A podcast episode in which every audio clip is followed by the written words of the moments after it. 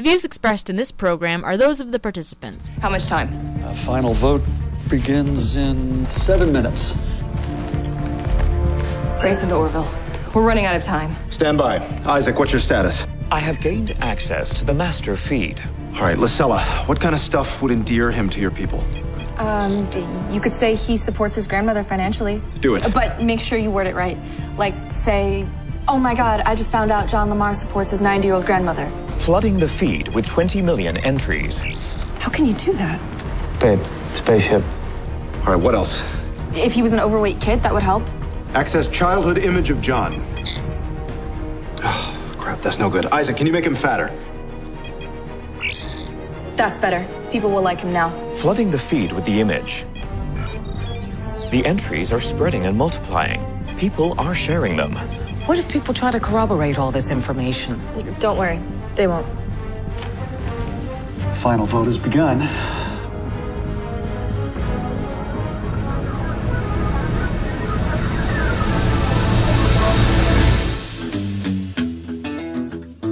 Welcome, everyone. It is Thursday, March 29, 2018. I'm Bob Metz, and this is Just Right, broadcasting around the world and online. Join us for an hour of discussion that's not right wing, it's just right. Color, and color into black and white. Under the bedclothes, everything will be alright. Social media has been getting a bad rap over the past few weeks in particular, and perhaps with good reason. But what's happening today in social media is really nothing new. Speaking of which, don't forget, you can write us at feedback at justrightmedia.org, subscribe to Just Right on iTunes and on SoundCloud, hear us on WBCQ and on Channel 292 shortwave, visit us at www.justrightmedia.org, where you can access all of Just Right's social media links, including Twitter, Facebook, YouTube, and of course, all of our past broadcasts. You know, the myth of the informed voter.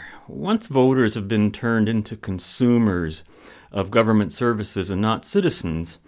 So, this leads us to our bigger issue on the effect of social media on the democratic process. And I have to begin with some of the observations being made by the media itself, beginning with Joseph Brean from the National Post, March 21st, 2018, under the heading How Voters' Buttons Are Pushed on Facebook. And he writes, quote, People generally do not know why they do anything, let alone why they vote. As the unfolding of Cambridge Analytica story is illustrating, Humans are not the unpredictable wildcards of political campaigns. They are the most reliable part of the system, largely because they are slaves to their emotions. This is known as the hot cognition hypothesis, that thinking itself is charged with feeling and sensation. Voting is not just emotional, it is also rapid, instantaneous, and involves largely unconscious processes as David Patrick Houghton, professor of national security affairs at the U.S. Naval War College, put it in the book Political Psychology. Researchers have found that right wingers tend to be tough, persistent, firm, reliable, loyal, orderly, careful, restrained, and decisive, while at the same time being rigid, anxious, conformist, prejudiced, stubborn, moralistic, and closed minded. Left wingers tend to be enthusiastic, expressive, creative, curious imaginations, tolerant and free, while also being slovenly, indifferent, unpredictable, eccentric, uncontrolled, individualistic, and impulsive. Now, you notice anything missing from the description of right wingers and left wingers by these so called researchers? Think about it. They never once mentioned any ideas, the very abstractions that define what is right and what is left.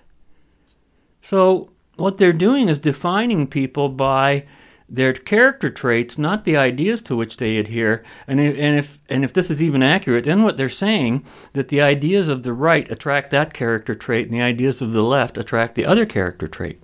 But what are those ideas? Your emotional feelings are based on what you think and on nothing else.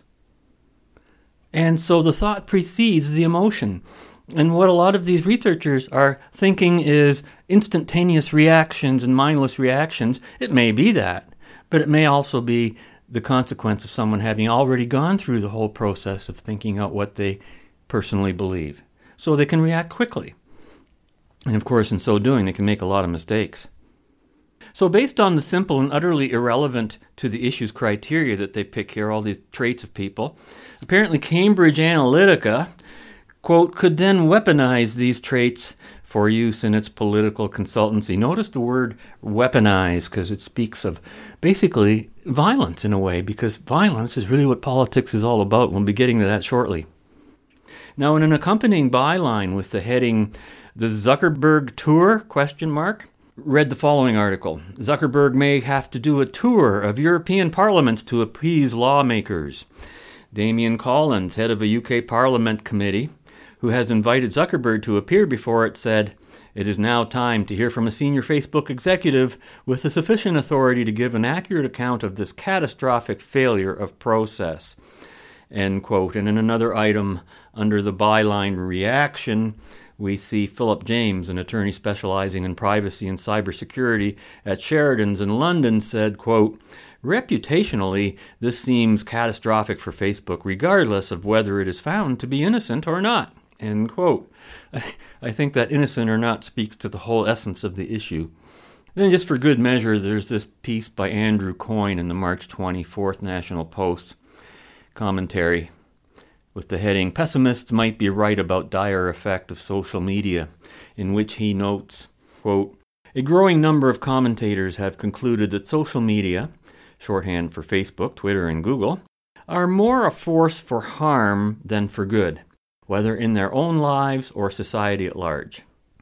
And stretching far beyond overt abuses of social media are those effects that arise from ordinary, everyday use by hundreds of millions of subscribers, and he describes them thusly. The polarization of society into silos of ideological or identity group affinity. Well, that's nothing new. Humans have been like that since, well, the tribe. That's tribalism. The coarsening of debate when partisans of one group or another fling insults back and forth from behind a wall of anonymity. Well, the anonymity is something new, but the coarseness of debate is nothing new. And he continues the self censorship many observe on controversial subjects out of fear of being mobbed. Well, we sure know about that one. The dumbing down of complex subjects within the con- confines of a 140 or 280 character limit and the spreading of false information, and the addictiveness of social media and the isolation from ordinary social interactions that can result.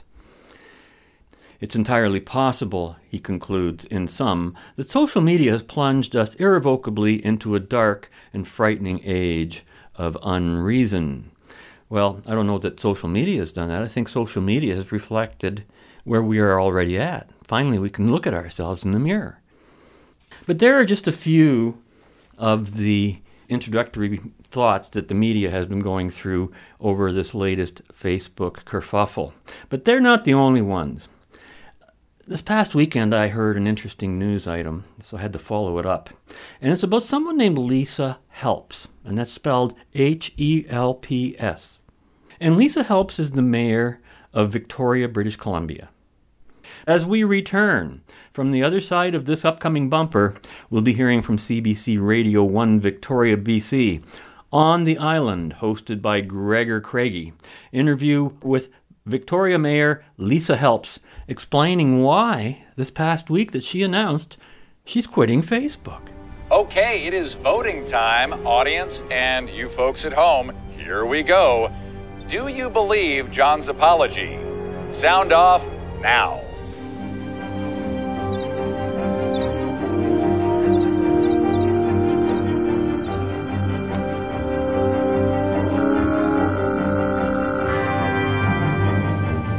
Damn it.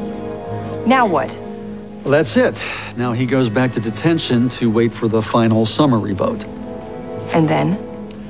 Well, if he stays below 10 million downvotes before the tour window elapses, he's fine. But honestly, I've never seen anyone above 9 million at this stage who came out uncorrected. So what are we up against? This whole society seems to operate on some kind of point system. I mean, these badges everyone wears, the feed on every wall, John's arrest. Okay, you guys here. You got five minutes. Okay, they just brought him out. I gotta go. I'll contact you when I can. Grayson out. Lieutenant, are you okay? Yeah, I'm all right, but Commander, th- this is crazy. You want me to do some kind of apology tour that's supposed to decide if I'm guilty or not? Well, that fits right in with everything else about this place.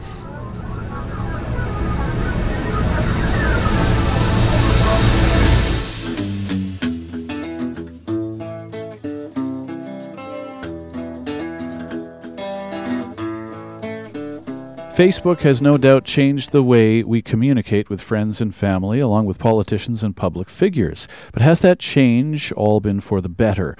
Uh, We've heard a lot over the past few days about people considering giving up Facebook. Now, Victoria's mayor says she's quitting. Mayor Lisa Helps is on the phone to tell us why. Mayor Helps, good morning. Thanks for joining good, us. Good morning.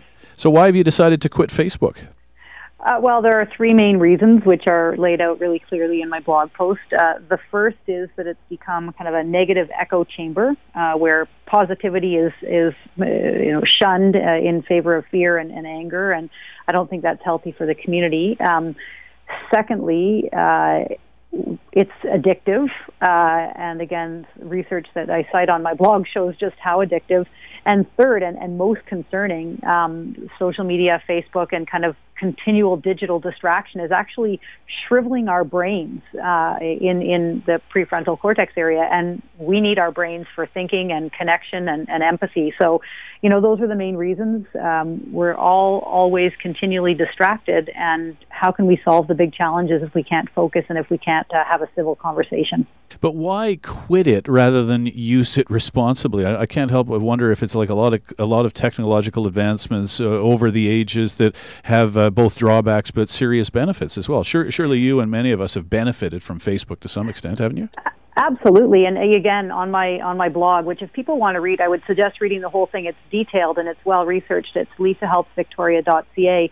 Um, at at one point, I, I, I agree, Facebook was possible to use constructively, um, but you know, Facebook has changed, and the the algorithms that Facebook uses um, actually perpetuate uh, the sharing of negativity, the sharing of fear, the sharing of anger. So I've witnessed on my own Facebook page and others, uh, even when there's a, a you know a conversation that that's a dialogue, you know, someone says something positive and then someone else chimes in with something negative, and the whole thing degrades from there. So. I, I don't know that it's actually possible with the way that the algorithms are currently set up to use Facebook in a productive way. Now, why do you think that might be, though? I mean, it's one thing to, to blame it on algorithms, but I wonder how much is is human behavior. I mean, uh, th- those sorts of behaviors, uh, uh, a lot of people would argue, existed before Facebook, particularly in politics. What is it uniquely about Facebook that, that's making it harmful? Um, I, I think that you know those those behaviors uh, may have existed um, but we still had the ability to have uh, civil conversations with each other. We still had the ability to sit down in a room together and have dialogue about really important issues. And of course, we still have that. You know, I'm, I'm not saying that's completely gone, but I think Facebook is infecting um, people's ability to uh, to to, to think through issues with a really wide perspective rather than making up their minds really quickly. And then again, the algorithms on Facebook are set up to to basically create echo chambers. So to, to filter your news feed with content that affirms the positions you already hold rather than you know being a place where new ideas can be explored and I, I just I don't think that's healthy for for civil society. I have found, uh, and the research shows, and again, my, my blog is quite well researched, that, that Facebook in particular is hampering rather than helping our ability to have a conversation as a community about really difficult issues. And if we can't have a conversation and if we don't have collective focus, I, I think you know that's very worrisome from the point of how do we grapple with all the big issues that are facing us as, as civil society in the 21st century. So I guess you could ask yourself the question: How can anybody face off with Facebook, and what do you do when Facebook gives you these kinds of problems? I got this one from a 2016 report from CBC News that was reported by Yvette Brend way back in May 29th of 2016. And apparently Lisa Helps had some earlier problems with Facebook that was not discussed in the conversation we just heard. And the heading read Victoria Mayer says she was blocked from Facebook for inappropriate quote unquote name. Victoria BC Mayor Lisa Help says she was blocked from Facebook for using her own real name. It told me the name I've chosen is not appropriate, said Helps. The mayor was forced to substitute her middle name to reactivate her account on May 29th after city staff, and even the Victoria Police Department tried for nine days to fix the problem. Helps said she got no response from Facebook despite filling out electronic forms twice. She said Facebook is a key tool she uses to reach the public. Facebook toughened its name policy in 2014, sparking protests and frustration, especially amongst people hiding their real names to avoid online bullying. Since Lisa Helps is the mayor's real name, she's not sure why she was shut down. She wonders if she was perhaps targeted by somebody claiming her account was fake. As a public figure, people like to take swipes at me in any way they can, said the mayor. Others posted in support using the hashtag Lisa Helps is real in an attempt to get the attention of Facebook executives. Helps assured CBC that this really was her. She plans to send Facebook a copy of her birth certificate and sort the matter out eventually if Facebook ever responds. CBC emails to Facebook have so far not been returned. Now, that was written back in 2016. And here is an interesting policy statement from CBC itself, which in many ways speaks to the essence of our problem today. Here's what the disclaimer at the bottom of their post read quote, To encourage thoughtful and respectful conversations, First and last names will appear with each submission to CBC Radio Canada's online communities, and pseudonyms will no longer be permitted. Interesting, because what they're doing is changing a public forum into a private one, and yet they are a public broadcaster. Now, the problems faced by Lisa Helps are not unique to her experience. Robert Vaughn and I have experienced these very issues firsthand, but I'm beginning to believe that what we're dealing with is something far more fundamental and universal and huge than the symptoms we see and witness in, in the various social media, particularly Facebook. And it got me thinking. Think about what the word social means when it's placed as an adjective in front of the word justice, social justice. Well, it means not justice, doesn't it? Since justice is strictly an individualistic concept, and to make it social is to negate what it means. After all, only individuals can be held responsible for their choices and actions. A group can't. Members of a group can, individuals within a group can, but the group itself cannot. It doesn't have an identity that can be acted against or for. So, too, the word social when placed as an adjective in front of the word media, quote unquote, it means not media. Seriously. Certainly in the traditional sense of what a public media once meant, let alone what a news media meant, as in the Fourth Estate. You see, no one in social media speaks as a member of the Fourth Estate, and the Fourth Estate is distinguished from the others as being the eyes and ears of the public those people who have, who have earned a reputation for repeatedly investigating and reporting on issues and, and events that the public simply cannot have access to with some degree of right reliability. Because simply it's impossible for all of us to be everywhere all the time to keep an eye on all the important issues and developments of the day that we should if, if we if we were able to do so. But I can't you know fly up to Ottawa every day or fly down to Washington or travel across the country. We depend on the people who report these events to us to do so with some degree of accuracy. They're certainly entitled to their opinions. Their opinions can very much differ with my own, but as long as I know I can rely on that reporter for reporting the facts accurately, I accept that person as a reliable member of the Fourth Estate. Now, if the word social was meant to reflect community, then even here theory and practice are in conflict, aren't they? A community is a given number of people with a common interest or a common value. And the word social doesn't imply any such commonality. It might include it, but it doesn't define it. It's not the precursor, it's not the defining criteria. The term social encompasses just about you know everybody and anybody and particularly attracts people of differing and conflicting values into the quote unquote social arena. So you you won't find the same dynamic working in the minds of most people who are going down to visit the community center, for example, be it online or down at the neighborhood school. Social says nothing about commonality, about values, interests, or any other such quality. It just means group. Find it interesting too that in terms of if I was to compare, we've done this before, uh, the social media that we see online with the media that Robert and I experience feedback from in terms of the shortwave community. Wow, is it ever different? The shortwave community, they're the friendliest people who will ever write you, even if they disagree with you.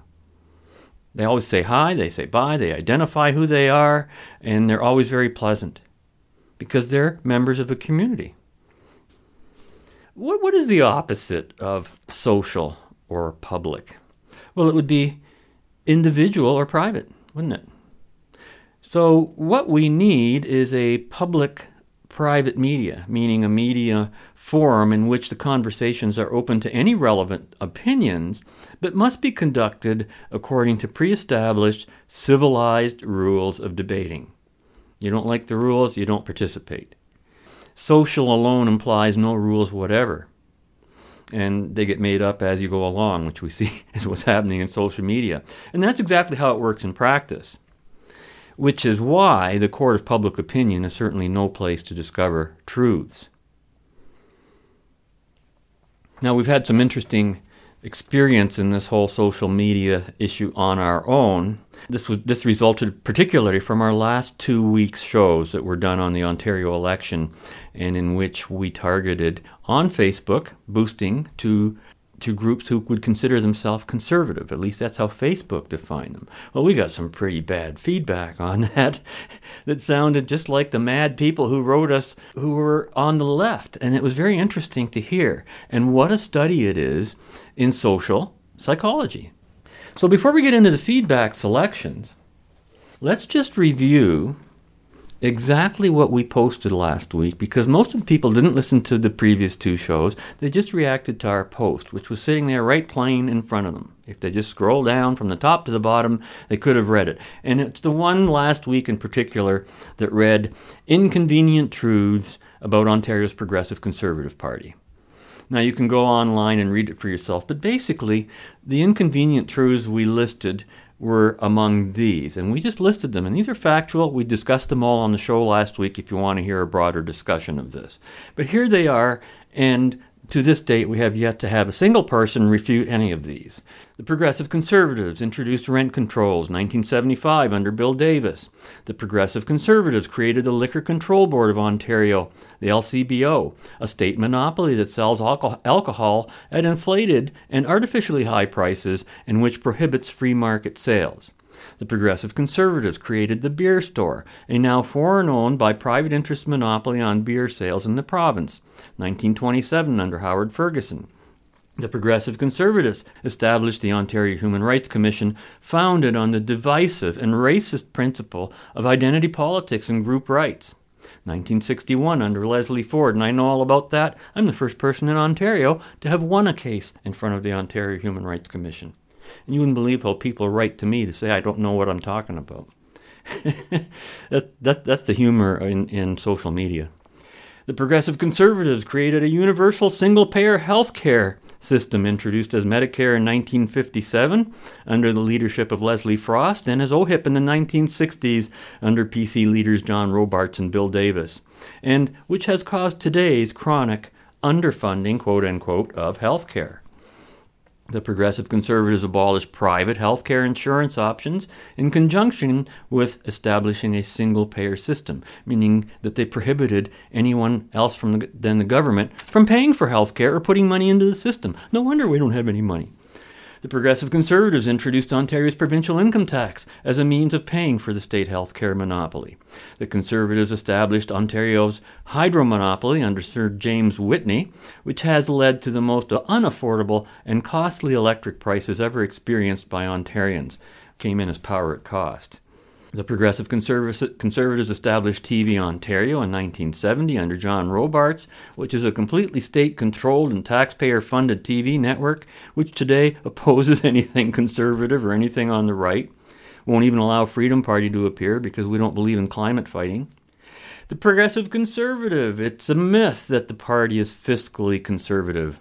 Under even the PC leadership of Mike Harris, who was the slash and burn right winger, Ontario's debt grew from 90.7 billion to 132 billion, with no PC government ever having reduced spending or debt in the past. The progressive conservative interpretation of fiscal responsibility means state control of the economy, not free markets, and that's exactly what they do. And the current progressive conservative support, as does Doug Ford, the soon to be established government monopoly on cannabis sales. So those were the basic facts that we listed. And there's great concern about the level of contamination due to industrial waste in the South Medaka Reservoir. But you can't deny facts. 74% of the population has voted that assessment false. I mean, facts are facts.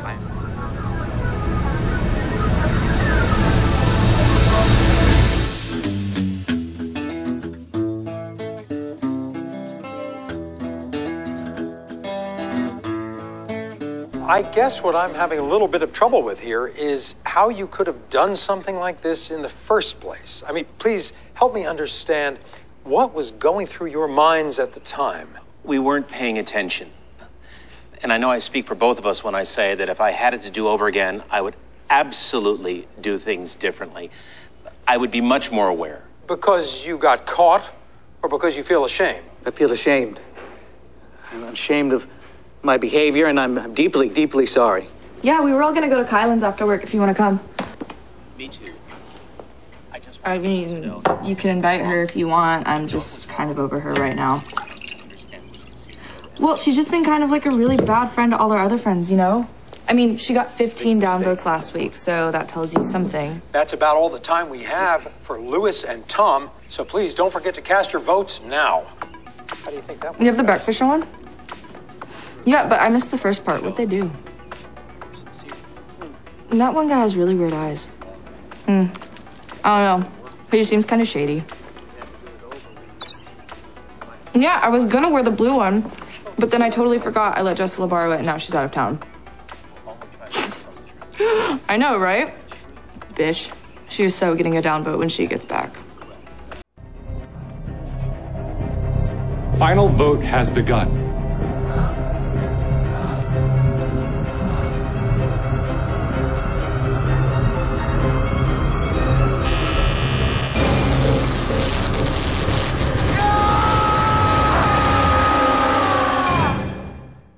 Author of God of the Machine, Isabel Paterson always warned us that it is an error to say that government is force. Force is what is governed. And at its best and ideal, that is all that government can do and does do.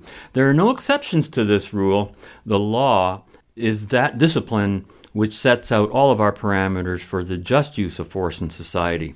And that's what it's always about. So when you go to the when you go to the polls, remember this. You are voting for how to use force against your fellow citizen.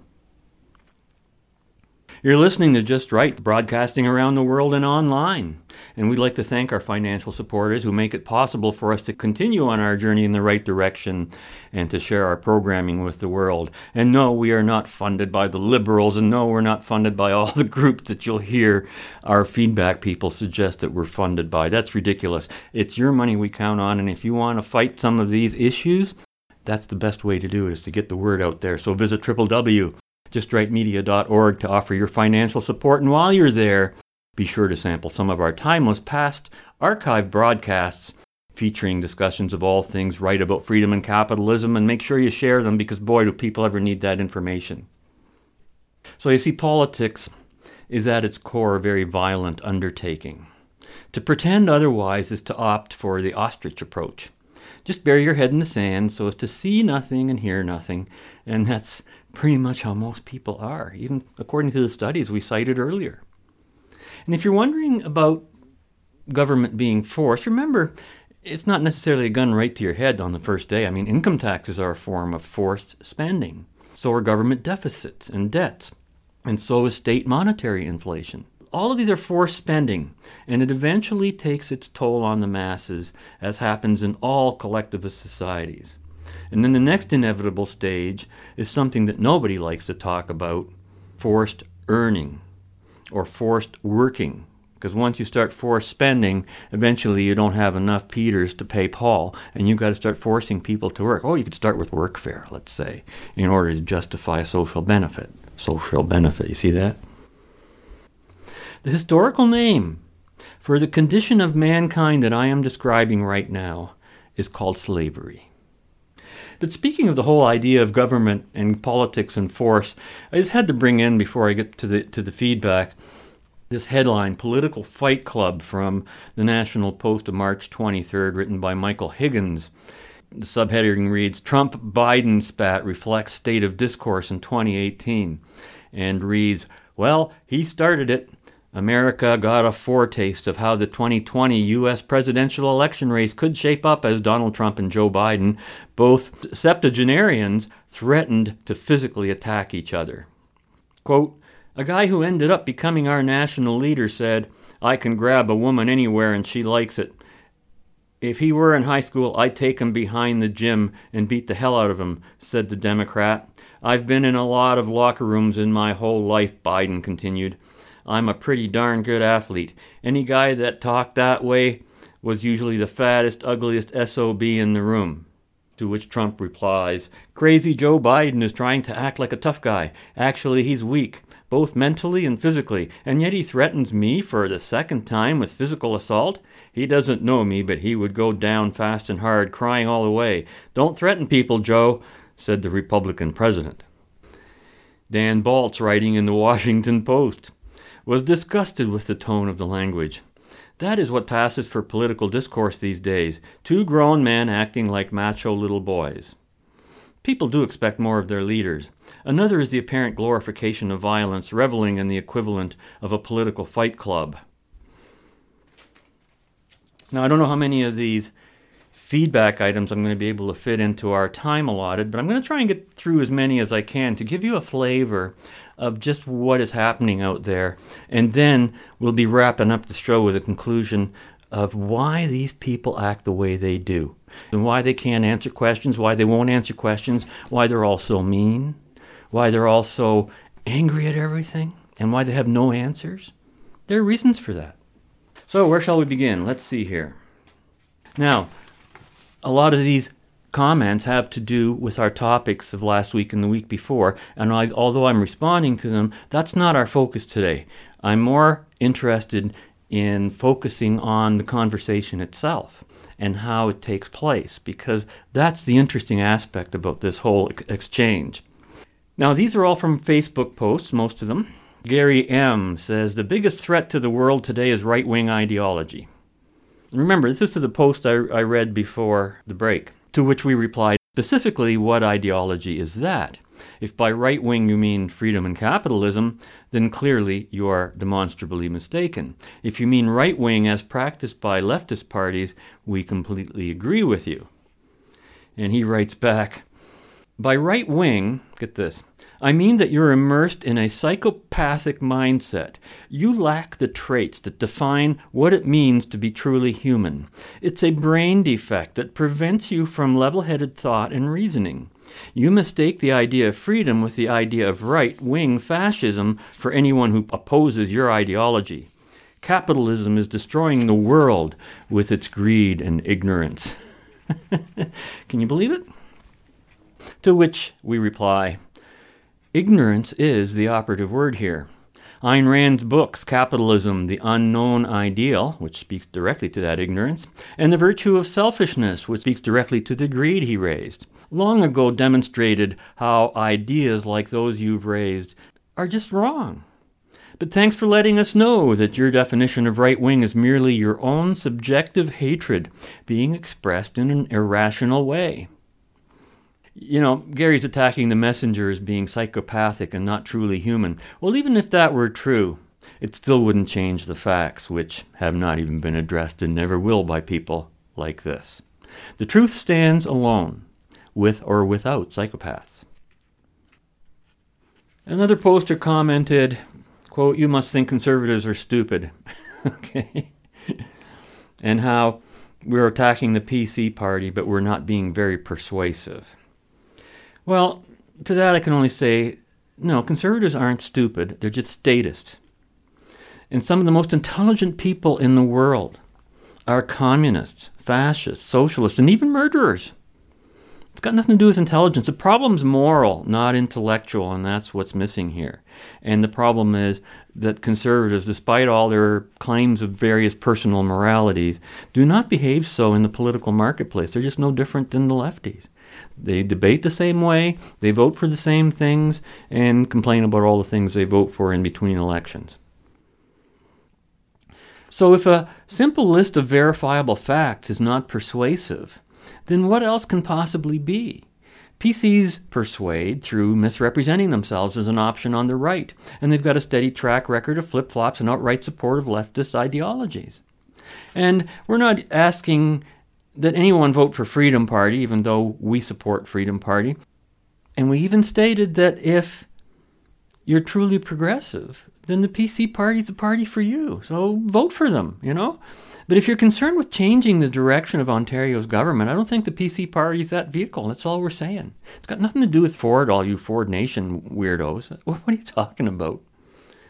You know, like everyone else who's objected to our statement of facts, every response has been one that attacks the messenger and is totally ignorant of the message and ignores it entirely. Now, in traditional politics, Successful persuasion has been accomplished by lying, cheating, and misrepresentation.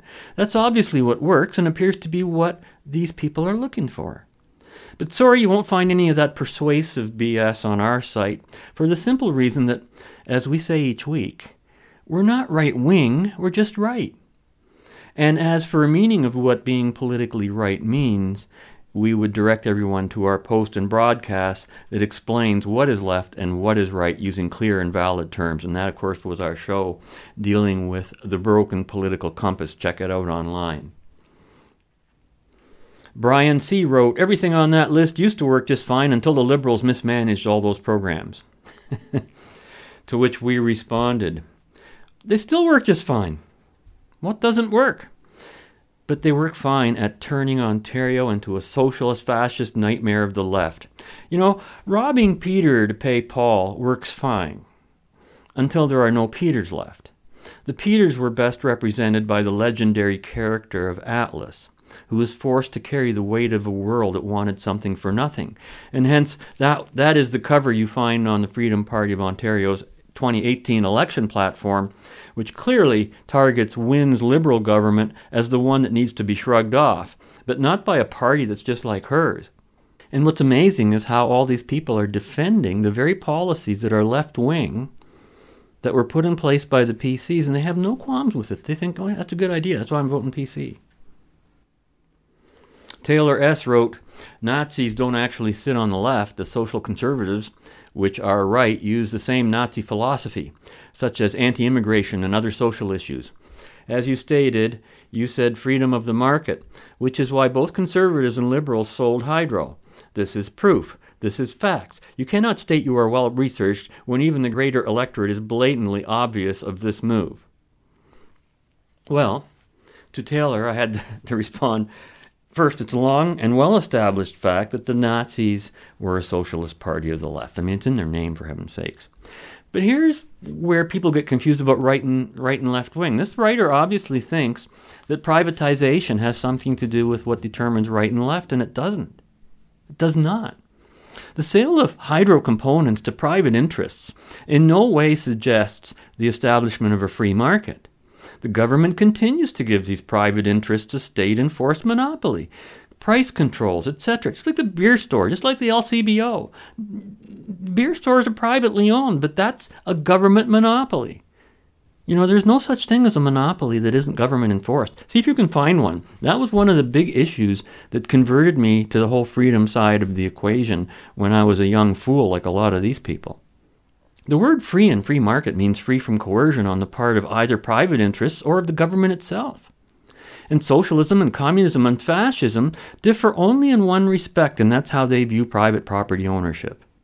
The first represents ownership and control of the means of production, while the second, fascism, represents private ownership but state control of that private property. And both of those views sit on the left. You know, as one of our listeners, Trevor D., and thank you for this, Trevor, reminded us, he sent us this quote. And guess who this quote's from? Quote, we ask that government undertake the obligation above all of providing citizens with adequate opportunity for employment and earning a living. The activities of the individual must not be allowed to clash with the interests of the community, but must take place within the confines and be good for all. Therefore, we demand an end to the power of financial interest. We demand profit sharing in big business. We demand a broad extension of care for the aged. We demand the greatest possible consideration of small business in the purchases of the national, state, and municipal governments. In order to make possible to every capable and industrious citizen the attainment of higher education and thus the achievement of a post of leadership, the government must provide an all around enlargement of our system of public education. We demand the education at government expense of gifted children of poor parents. The government must undertake the improvement of public health by protecting mother and child, by prohibiting child labor, by the greatest possible support for all groups concerned with the physical education of youth. We combat the materialistic spirit within and without us, and are convinced that a permanent recovery of our people can only proceed from within on the foundation of the common good before the individual good. End quote. So, where's that from? The planks of the Nationalist Socialist Party of Germany, adopted in Munich on February 24, 1920. And asks Trevor, who sent us this quote, Does this sound familiar? sure does. Bill C. writes, Fake news. to which we respond, Fake news? Are you kidding me? It's not news at all. It's old. Put in quotation mark, OLDS, and with a little smiley face. You know, our post isn't news. It's a mere statement of historically verifiable facts on record, spanning, you know, a little bit about a century or more. People who cry fake news are the ones attempting to fake it by passing judgments without evidence or even attempting an argument. None of these fakers have cited a single example of something fake in either our post or in our broadcast.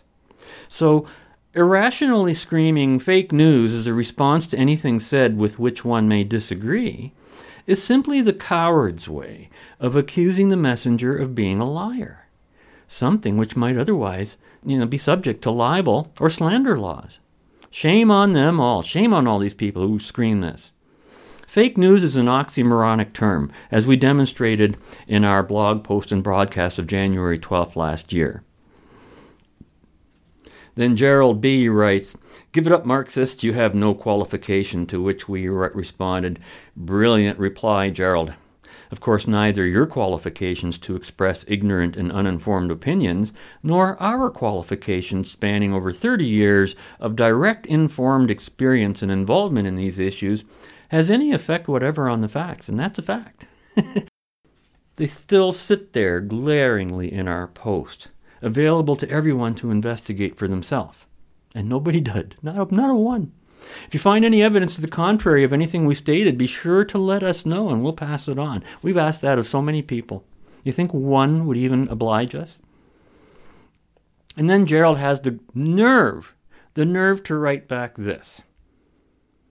My initial comment still stands. You are irrelevant. Go somewhere else. so I had to, you know, I just had to take the gloves off and tell them what I thought. I said, look, it, it's amazing how so many people who would claim that we are irrelevant and to what, I have no idea. We're not running in an election. This is a radio show. You know, how they go into this blind frenzy to repeatedly tell us how we're irrelevant. That's how irrelevant you are when somebody's going nuts about what you're saying and has to tell you over and over and over again. That's relevance. Sounds just like the Trump derangement syndrome to me. But even worse, give your head a shake, Gerald. This is our site, not yours. You're the guest here, not us. We're not going anywhere. This is our home.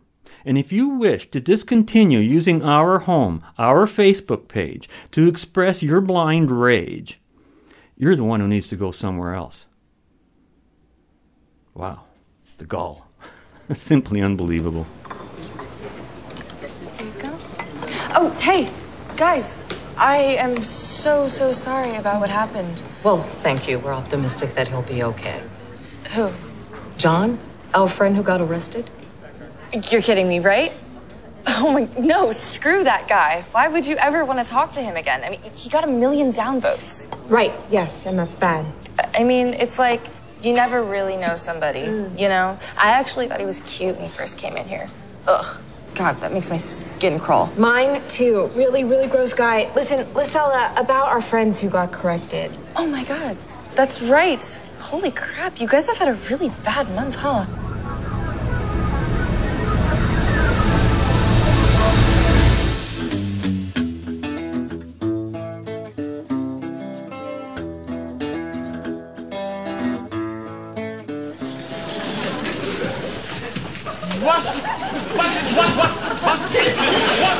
Was is what?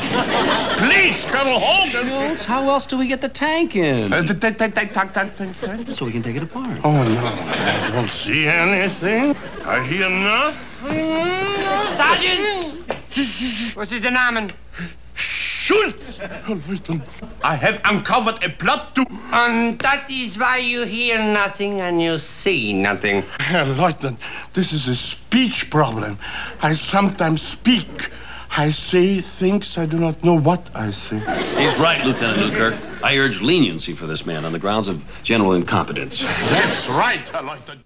You know, some people see nothing because they're incapable of seeing it, particularly if what they are expected to see is an abstraction and not some concrete. Let's take a look at a few more of our responses that we've gotten to our post because they speak tomes in terms of not just what they say, but how they say it. This one from Stephen T. Desperation has set into the liberals. They now have to go back decades to try and find something to bring down the conservatives. So we responded, Well, the liberals aren't doing anything like what you've just suggested. We are doing it, and we're not liberals. But here's the point Stephen's comment reflects an evil that motivates the left, and that is the willful dismissal of history.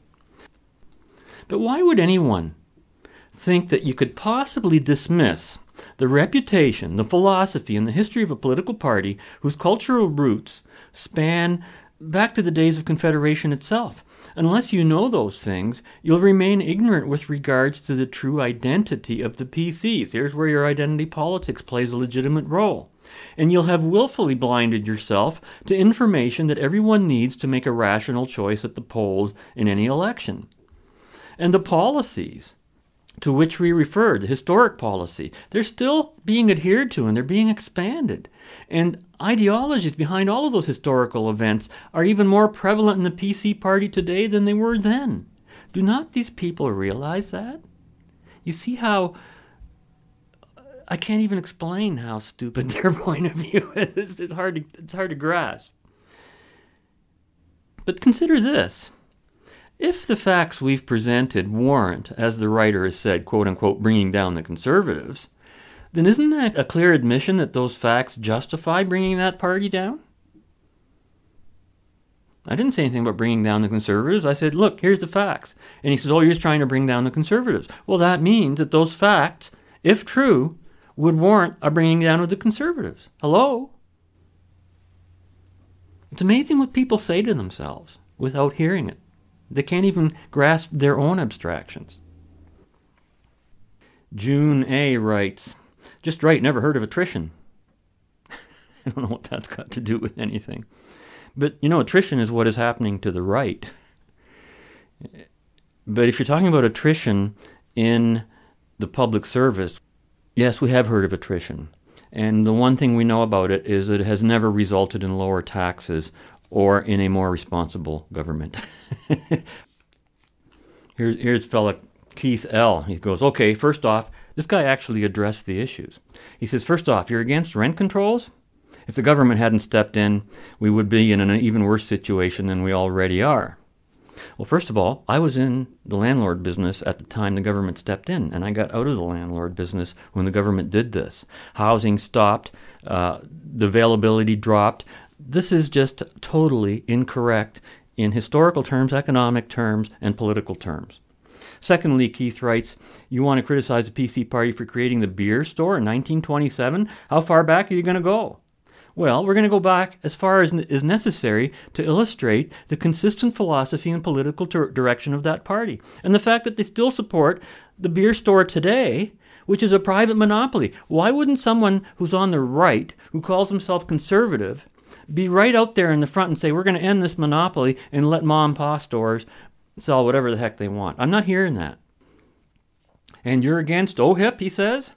We never said anything about being against OHIP. What we said was that the PCs established OHIP and banned private competition. We're in favor of competition, not a single payer government run monopoly. And anyone who wants OHIP coverage can continue to have it. And nobody's ever said anything about that. He says, I'm not a supporter of the PC party, but I can get behind every one of these ideas. Well, of course you can. You're on the left. They're all left ideas. That's why you generally don't support the PC party. But what have you just said about that party? You've just told everyone else that that's the party of the left. The Freedom Party, my ass, he writes. You can go pound sand. yeah, hi, Keith. God loves you too.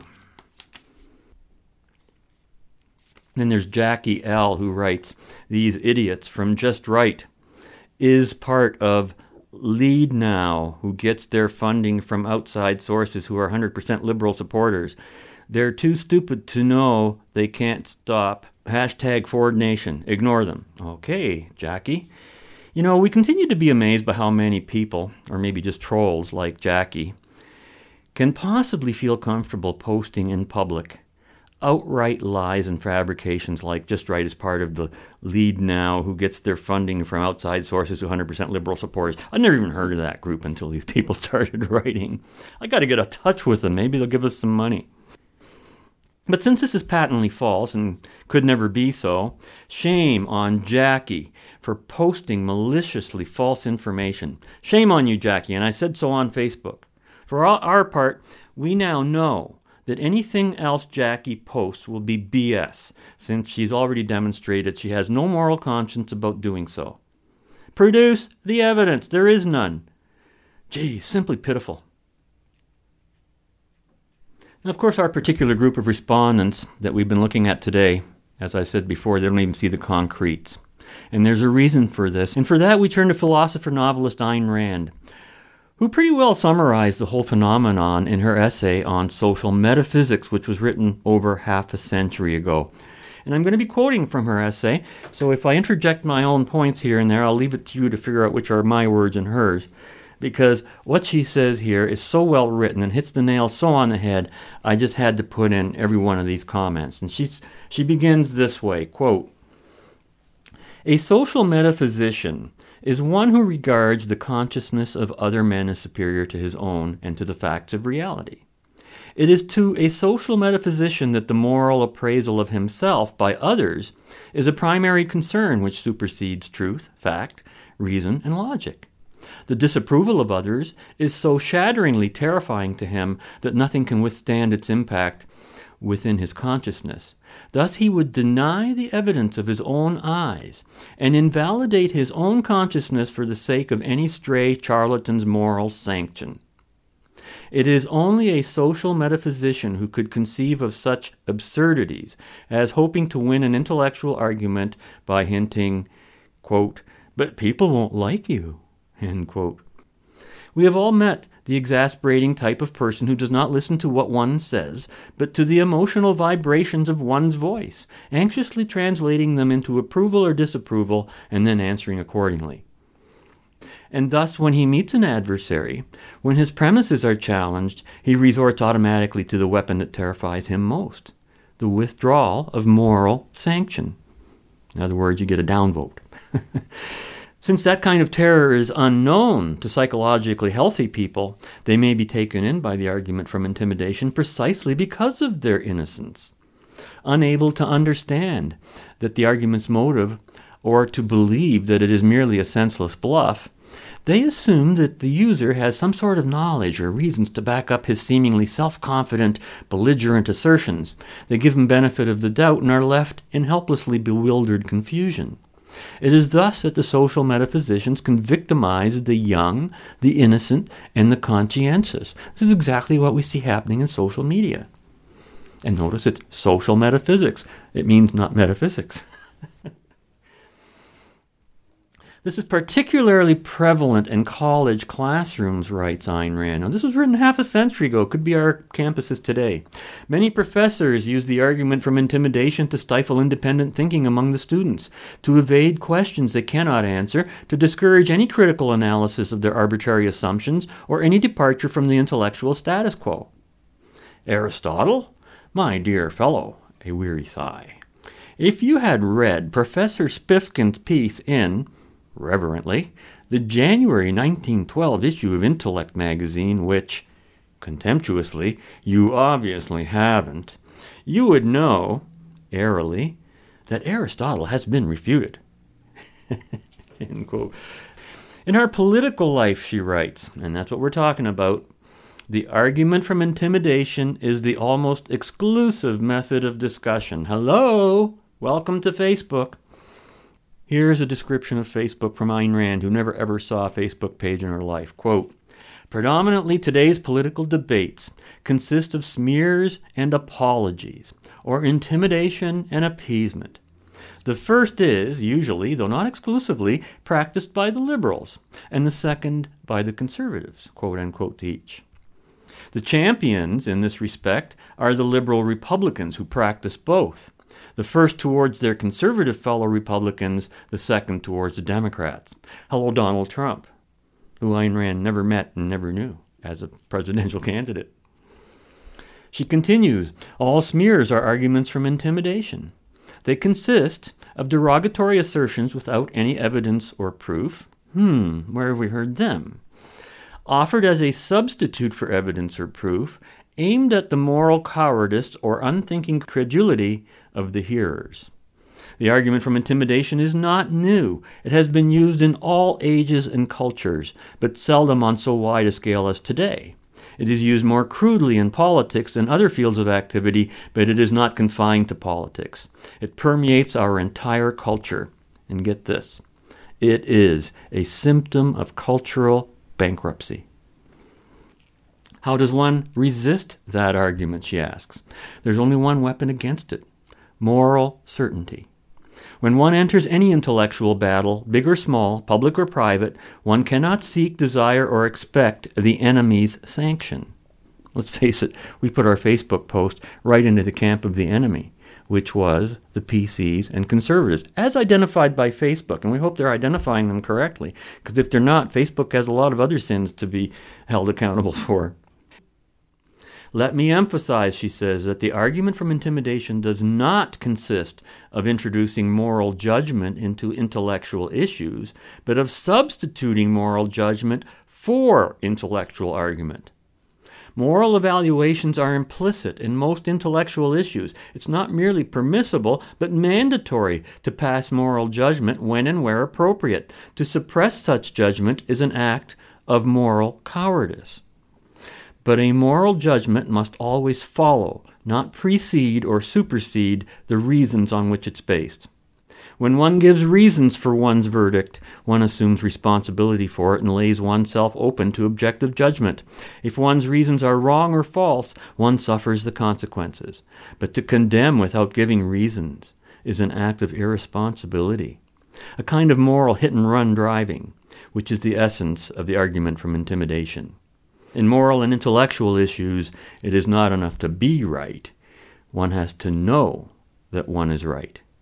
And right now, the main fact that I'm aware of being right on is that we're out of time again for this week's broadcasts. So join us again next week when we'll continue our journey in the right direction. And until then, be right, stay right, do right, act right, think right, and be right back here. We'll see you then. Fade into color, color into black and white. Under the bedclothes, everything will be alright. Report! How can I make a report when number 15 is missed? Look at the bright side. 14 are here. Herr Commandant, I have to make a report. As a matter of fact. Schultz! I do not want a social chat. I want a report. Jawohl, Herr Kommandant.